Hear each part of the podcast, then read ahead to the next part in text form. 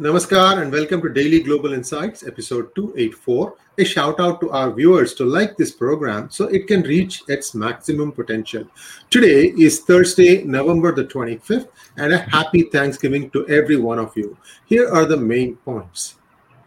Before we go to uh, jump into our news, let us welcome our co-host Sridhar Chityalaji. Sridharji, namaskar and welcome to P Guru's channel, sir.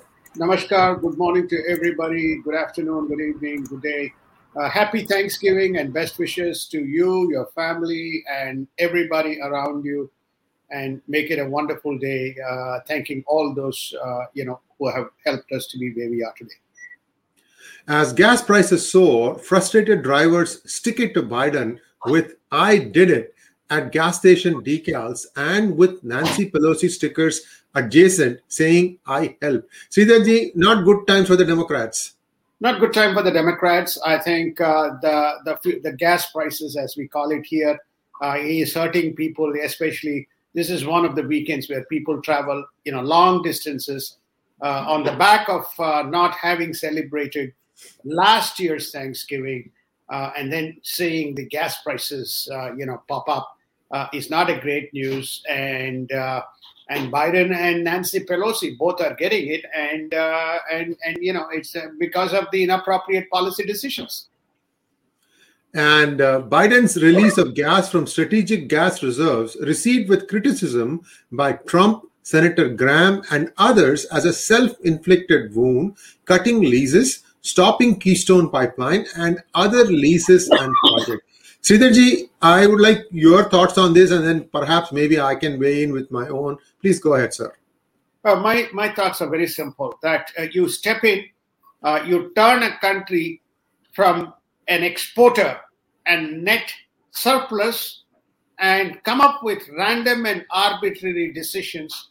And uh, you know you want to have a climate strategy. Come up with a graceful approach, but not with a revengeful dispensation of uh, all programs which actually help the country rather than hurt the country. And then you go back and tell the OPEC to increase the supply. And we will cover this another point, which is namely, then you draw your relationship with Japan and buy gas from them, and then you release uh, from your strategic reserves, and still the prices are up because everybody gets it that this is just a short term knee jerk response by the Biden administration. It is an unwarranted, self-inflicted wound, driven by lack of, uh, you know, thought process around the progressive groups driving Biden to this type of an approach. And and you may have a point, sir, because here is the next item. Manchin, Senator Manchin slams Biden for tapping strategic oil reserves while pursuing short-sighted energy policies. So this is the Democrat who is saying that. So that essentially tells you that across the party lines, people do not like what Biden is doing. He is completely under the spell of these progressives. I don't know what they use. Do they jet around or what? Do they should go and stand in some of those long lines where people are jostling for one cent off the gallon price and, and then see what it feels like. Maybe talk to a few of those, listen to them. Yeah. Well, they all jet around. Okay. The amount of fuel dispensed by people like John Kerry and every one of those 14 or 10 uh, Biden administration officials who took private flights to land for the COPs 26 uh, summit is a reflection that they are great hypocrites. Sorry, I'm recovering uh, from a bout of flu. Um, so you can see from uh, you know these these this these uh, uh, lackadaisical and inconsistent approaches uh, by way of uh, by way of uh, one thing for the common man and one thing for themselves, including this great lady, you know Warren, you know travels by private private private aircraft, and she tries to cover herself from the media. So I think it's time these guys realize that they have to follow what they preach rather than have two different approaches. John Kerry's comment is look, I got to get around because I need to meet people, I need to talk. Well, that applies to everybody else as well, not just to him alone. And a major study undercuts Biden's explanation and surge in illegal migration, a process that is reshaping US demography. This is something that we have been saying again and again. And, and, and now other studies are bearing us out, Sridharji. Indeed, sir. Uh, this is a study conducted by United Nations, a study conducted by uh, Massachusetts Institute of Technology, and by WHO uh, organization. And they have come and said 80% of the people who are traveling are traveling because of economic reasons, not because of either political suppression or because they are refugees in their own country. That belies and defies this Biden and progressive theory that these people are coming uh, because they are, you know, there. There may be instances of families being left behind there may be instances of, uh, you know, this uh, stay in Mexico policy, which, by the way, Biden has just announced he's going to re, uh, what you call reapply, uh, reimpose the Trump policy which he cut off. So what you are seeing is a deliberate and provocative by misleading data to allow these illegals to come in, and rather than looking at uh, looking at the actual reality.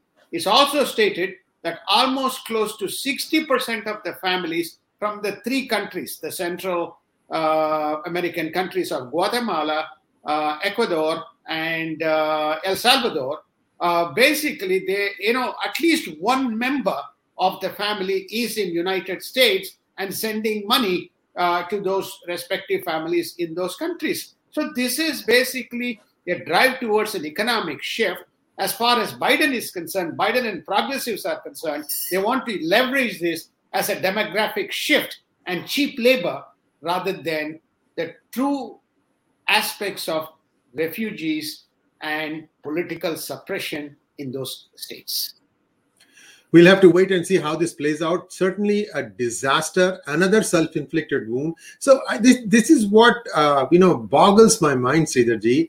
Biden could have just done masterly in activity, let things go, just fix the DACA by making sure that those children who are separated get to meet their parent. That was the only thing that was uh, done by Trump perhaps that can say okay we are giving a more humanitarian approach to this. And nothing would have happened. The country and he needed to concentrate on getting covid under control. Instead you know progressives regressives your thinking is very regressive. I have to keep thinking you know you have a misnomer here. You're not progressive. You are regressive. Anyway my rant. Let's go on to the next item Biden accedes to another demand from Chinese on media, a policy that seems more driven by Hunter Biden than US interests. Sridharji, what is this new policy on media? New policy is the Chinese have requested that the Chinese media companies be given access and begin to operate from the US soil as a reciprocative, reciprocative gesture. They would allow the US media to be in China. Guess what happens to the US media which goes to China? But you're going to have uh, a great set of advocacy and propaganda going on from within United States, and he has conceded. Hmm. I hope they don't give this thing. China does not deserve. They need to stop that stupid firewall. They are keeping their people in the dark. 1.2 billion, 1.3 billion, who knows? All those people are being given, uh, you know, jingoistic nonsense. All of it untruths. Anyway, we can go on. US invites Taiwan to first democracy summit angering China. What do you expect, China? Sir, go ahead, sir. Well, I think, uh, you know, I think at least on the Taiwanese side, they seem to be following a very consistent policy, which is to recognize Taiwan, integrate Taiwan, and, you know, without uh, denigrating the one China policy, but giving the autonomy that is needed uh, to, a, to a state or to a nation which is uh, you know working in a democratic manner. So at least to that extent, we have to commend Biden administration for consistency on that stand.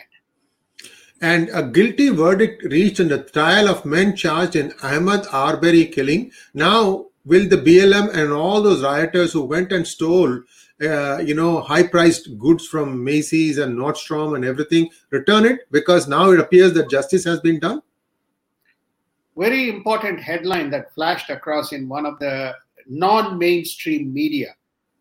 decriminalization of robbery is what is resulting in this looting that is going on. Read the words decriminalization of robbery is what is resulting in these sets of actions. It has nothing to do with BLM, nothing to do with Antifa, nothing to do with any of this stuff. Basically, you can go and rob, you cannot be prosecuted. This is the kind of the vagary in, that is prevalent in some of the states. You can go and check for yourself whether blue states, red states, purple states, whichever states, you go and check it for yourself and find the truth. And US opposes China telecom bid to continue US operations. US also blacklists a dozen more Chinese entity over army links. Did you not know this thing, Biden? I am surprised. Well, I think his uh, important concessions he's making is made the concession uh, to China on this media, is made concession to China on uh, the climate summit. Uh, he has made concessions to China on some of the trade stuff that is going on. you know, he's still taking the hits from China. you know, the way they, they dispense with the U.S. diplomats. But let us, you know, what can you expect, sir? You can expect, at least on the Taiwanese side, he seems to be taking a consistent policy. Opposition to nomination of Chinese security official to the top Interpol heats up. Sridharji, I remember that some years ago there was another person from China who was in Interpol who died by falling from a two feet high fence. Well, uh, I you know the Chinese footprint into the so-called central global organizations. It doesn't matter whether they are United Nations, World Health Organization, IMF, Interpol, uh, anti terrorism task force, etc., and human rights. China is in human rights group under United Nations. Which are the countries? Every country that is not a democracy or suppresses democracy is in the human rights group. If this is the type of uh, activity that, uh, if this is the type of engagement that you want China to be part of, then what can you expect? You can expect everything that China decides and determines or uses and exerts its veto uh, to continue with what it does in its own country, but follows exactly the opposite in uh, as far as the global uh, you know organizations are concerned. They have no place and no role to be in the Interpol, given the ecosystem of countries that they support, and they can benefit uh, exactly defying what the Interpol is supposed to do. And Japan and Vietnam share concern over China at their summit and agreed to work together. Sridharji, so Vietnam and Japan are getting closer. That actually augurs well for Japan because they now have uh, another low cost manufacturing destination, sir. Yes, Japan, Vietnam is today we are covering, and they've had the meet. Uh, both business, trade, and security is shaping that. And Vietnam is also going to buy defense and naval equipment from Japan, uh, so which is very good. Remember, a couple of days ago we covered Philippines and uh, uh, and uh, uh, Japan tie-up. So you have, and, and then Duterte making a specific comment that we welcome Japan and we like Japan's leadership. So I think what I would like to see from Japan is either to explicitly say we are going to have a quad plus or we have decided quad is irrelevant in the context of all these different nations. So we are going to have some form of you know multilateral security forum which will ensure that there is open and transparent uh, navigation in not only in south china sea but in east china sea and across indo-pacific and Japan's prime minister confirms oil sales to US is a response to its request. I think we touched upon this, Sridharji. We can go on. In another shocking move, Sri Lanka awards port project to China after dropping Japan and India. What happens, Sridharji? Well, I think no reason, no explanation is given. It just simply means that the China has been flexing its muscle, and China has been using the uh, the um, you know, backdoor uh, diplomacy and probably, uh, you know, giving them sufficient incentive. So the main port in Colombo uh, which was originally awarded by the Sirisena government uh, to Japan and India, has been reneged, and now that project is going to China. It doesn't augur very well for Sri Lanka itself. And and and we have had uh, news reports that China sent them uh, bad fertilizer stuff, and they had to turn it away. So I, I am just at a loss as to what is going on there. The teardrop nation seems to still, uh, you know, shed few tears. Um, and Israel, Israel and Morocco reach Oh, historic. Let me interrupt. Sorry. Uh, on that point, the fertilizer was sent by India, which they received. When they got into the debt crisis, I think India gave them a hundred billion dollars, so they Yes. give- got that funding. Okay, when they have a when Sri Lanka asked for both BIMSTEC meeting to be uh, to be in person, if you remember, we ta- discussed this. I think India is looking into that request. That what does uh, Rajapaksa government do? They go exactly the opposite direction. They got a FX reserve problem. India said they would look into and see how they can help them. Right on on these four parameters that you at least two of them you have alluded to. India responded, and Japan has been a very proactive partner. They flip the coin and they go with China. Sorry, sorry for the interjection, sir. Sorry. No, no, no, no, not at all, Sridharji. This is going to be important. I'm going to try and see some back channel thing to find out what exactly uh, happened in that decision. Israel and Morocco reach historic defense agreement. So there's one more country, Islamic perhaps, which is also reaching out to Israel and normalizing relations. Indeed, I think that people want economic affluence. People want to be part of the change that is taking place in the world. Wherever Israel has uh, gone and helped, uh, there seems to be uh, warmth and receptiveness. We may begin to see even some uh, reconciliation between Palestine and Israel uh, that is happening as Palestine disconnects itself from anything to do with uh, Hamas and Gaza. And no deal reached for access to Iran nuclear sites, says the IAEA chief. Sridharji, this also means that Iran wants to hide something. It just simply means Iran wants to continue its uh, program. Iran wants to hold all uh, uh, aces uh, in terms of its ability to uh, leverage and threaten the world. I mean, drones is become a very big problem, and you can see the persistent attacks. Now they want to see whichever way possible to get into being a nuclear power. Australia follows United Kingdom in naming the entirety of Hamas as a terrorist organization. Sridharji, you just alluded to this.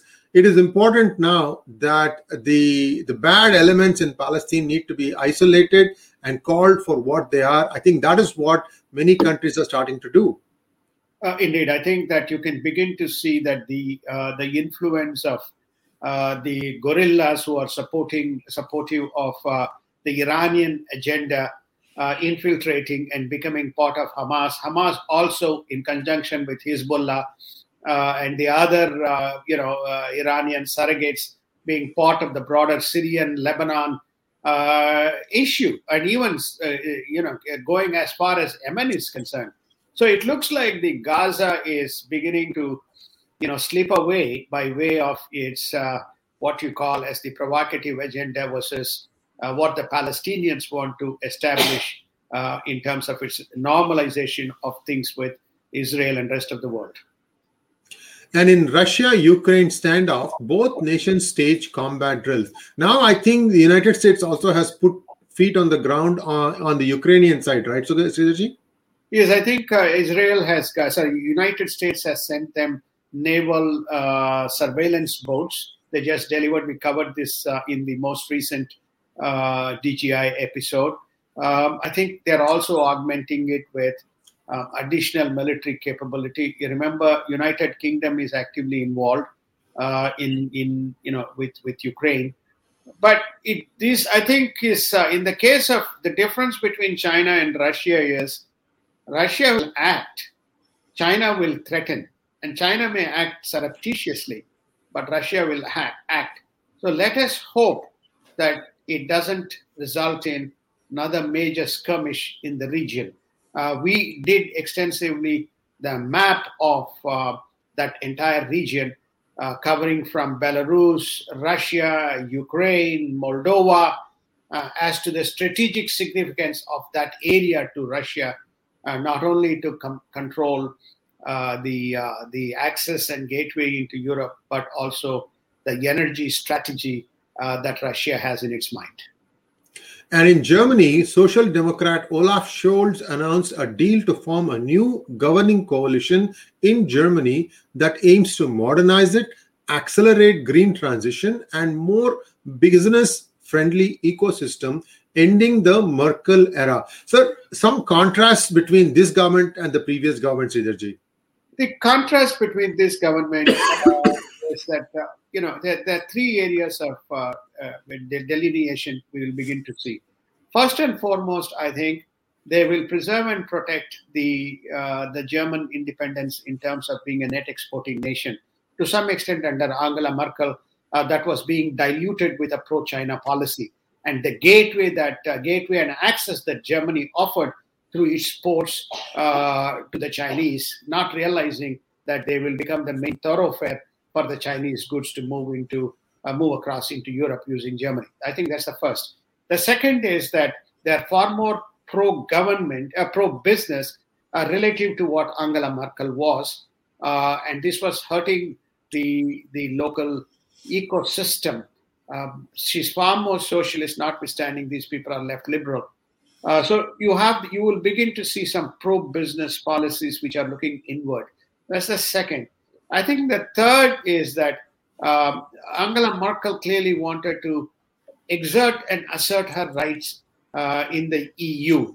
But the story is that India will, uh, in the case of Germany, uh, Germany is in under under the, the present regime. You'll begin to see they're far more focused on Germany rather than uh, around the around the um, uh, being a broader European player. And finally, if I have to say the sorry, fourth uh, is refugees. I think that they are going to be far more stringent rather than the open policy of Angela Merkel. And uh, Lithuania urges Europe to step up Indo Pacific efforts to prevent a coercive China. Sridharji, this is again something that we had predicted because Lithuania has changed its recognition of Taiwan. And, and I guess, you know, one by one, slowly, countries are beginning to speak up. So I think China, no matter how much of a bully it tries to be, people are calling its bluff, sir. Yeah, I think Europeans, uh, especially the Eastern European nations, you know, Lithuania, Poland, uh, in some of the former Russian uh, republics, they're beginning to recognize that we don't want the old Cold War, uh, you know, fascist regimes uh, reigning in back in Europe uh, disrupting the democratic as well as the integration into mainstream world global either economic or trade or security types of policies because these countries need to build their economic uh, activity so what you're beginning to see is uh, we don't want repetition of what has happened before and they are egging on the main western europe to not to be procrastinating but taking a much more assertive stand Remember, Poland also said with regard to Belarus, uh, hey, NATO, where's your action? You know, we got a problem here. You are just sitting by the sidelines, not doing anything. So, therefore, you are, uh, I think that as you rightly pointed out, that they are now uh, relevant nations by way of notwithstanding they may be economic size, may be small, they're relevant nations and they're making their voices to be heard by the global community and France and United Kingdom work together to come up with concrete plans to prevent illegal migrant crossings into Europe. Sridharji, this is a very good sign. I thought yesterday France and UK were having a bit of friction because of Brexit. Yes, I think they are friends on one day, foes on the other day. As Enemies. Far as, as far as the fishing trawlers is concerned, you know, as far as the AUKUS is concerned, you know, they are, uh, you know, foes as far as this illegal immigrants is concerned, they are the most friendly and collaborative uh, nations is concerned. So that's what you're beginning to see by way of actions, which is very good. I think that goes back to my earlier point Germany focusing. You may see Germany also step up once the new government uh, comes into place. And you know, India and United Kingdom free trade agreement talks are starting imminently, says the chief of Confederation of British Industry. That is a very good news, Sridharji. It's a very good news, and I think uh, Britain is very, very keen uh, to get back into the think, uh, the thick of things. Uh, they recognize India is a very strategic partner.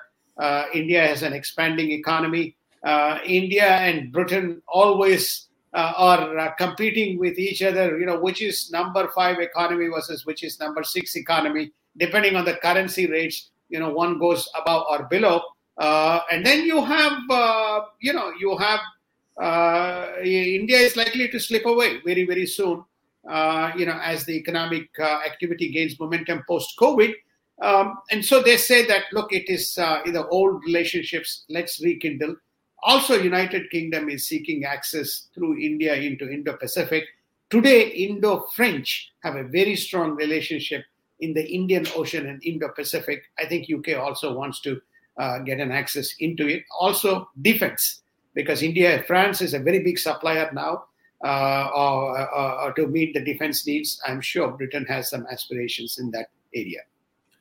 An Indian government extends 5 kilograms free grain scheme till March 2022, costing the government 53,344 crores. Sridharji, while I appreciate this, how do you think the Indian government is going to wean people off of this?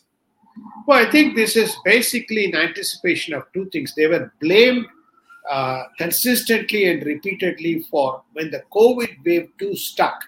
People were lost and people were struggling. Uh, and then the greatest immobilization occurred. And people were saying, you know, we have no food because there's no jobs. Because vast part of the force is a, a casual labor force.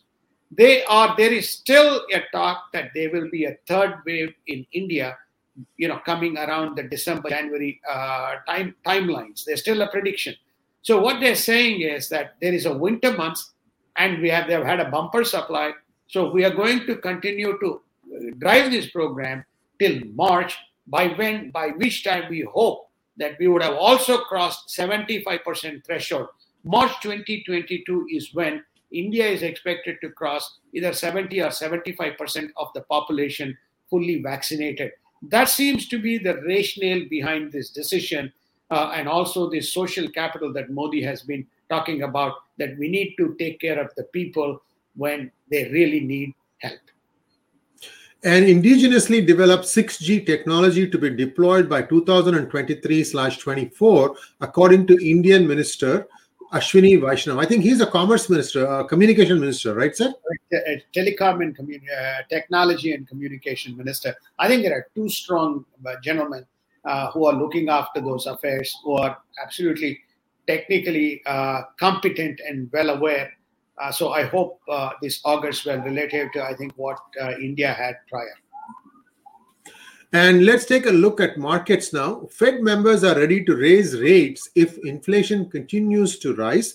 Weekly jobless claims fall to a stunning 199,000. It has been the lowest since 1969. And Biden claims victory. Of course, we claim the credit where credit is due. Although people who are staying at home, they are not reporting as being unemployed, I guess. S&P and Nasdaq make small gains as treasury yields stabilize. Sridharji, this is a short weekend, so not much going to be happening in the market. Um, but what do you see in the uh, unemployment number? That is very significant. The unemployment number is uh, uh, nobody is able to keep their uh, finger in the pie and say this is these are the three reasons. But everybody is very happy that the unemployment claim, which was around 800,000, has come down to about 199,000 in the past 12 to 14 months. At the peak, it was 800,000 when the COVID uh, began in April, March, April 2020. So it's a very laudable number, but nobody is able to put their finger. Number one. Number two, why uh, you know four to 4.5 million people you know quit jobs uh, and not in the unemployment line is again a mystery. All we can say is people are choosing flexibility, and people, you know, possible that you know they are, uh, uh, you know, they are uh, they got enough balances in their accounts, which is reaffirmed by the CEOs of two major banking institutions. There's something close to two to three trillion dollars in the checking accounts of the American consumers. That's a humongous amount of money. Okay, trillion, two to three trillion dollars in the checking accounts. Okay, we're not talking about billion. So that just gives you the uh, the scope and dimension of what U.S. consumer can be. Absolutely, sir. And that brings us to a close today's DGI. We are done for this weekend. We will be back next, uh, we'll be back on Sunday to talk about markets in some detail. And then perhaps we may not have the program on Monday morning or Monday evening. Maybe we'll try and resume from Tuesday. Some of us are traveling, so that could be one challenge, but we will keep you posted. Most likely, it'll start again on Tuesday. And uh, viewers, we have now the book at a paperback version of the book of Who Painted My State Purple.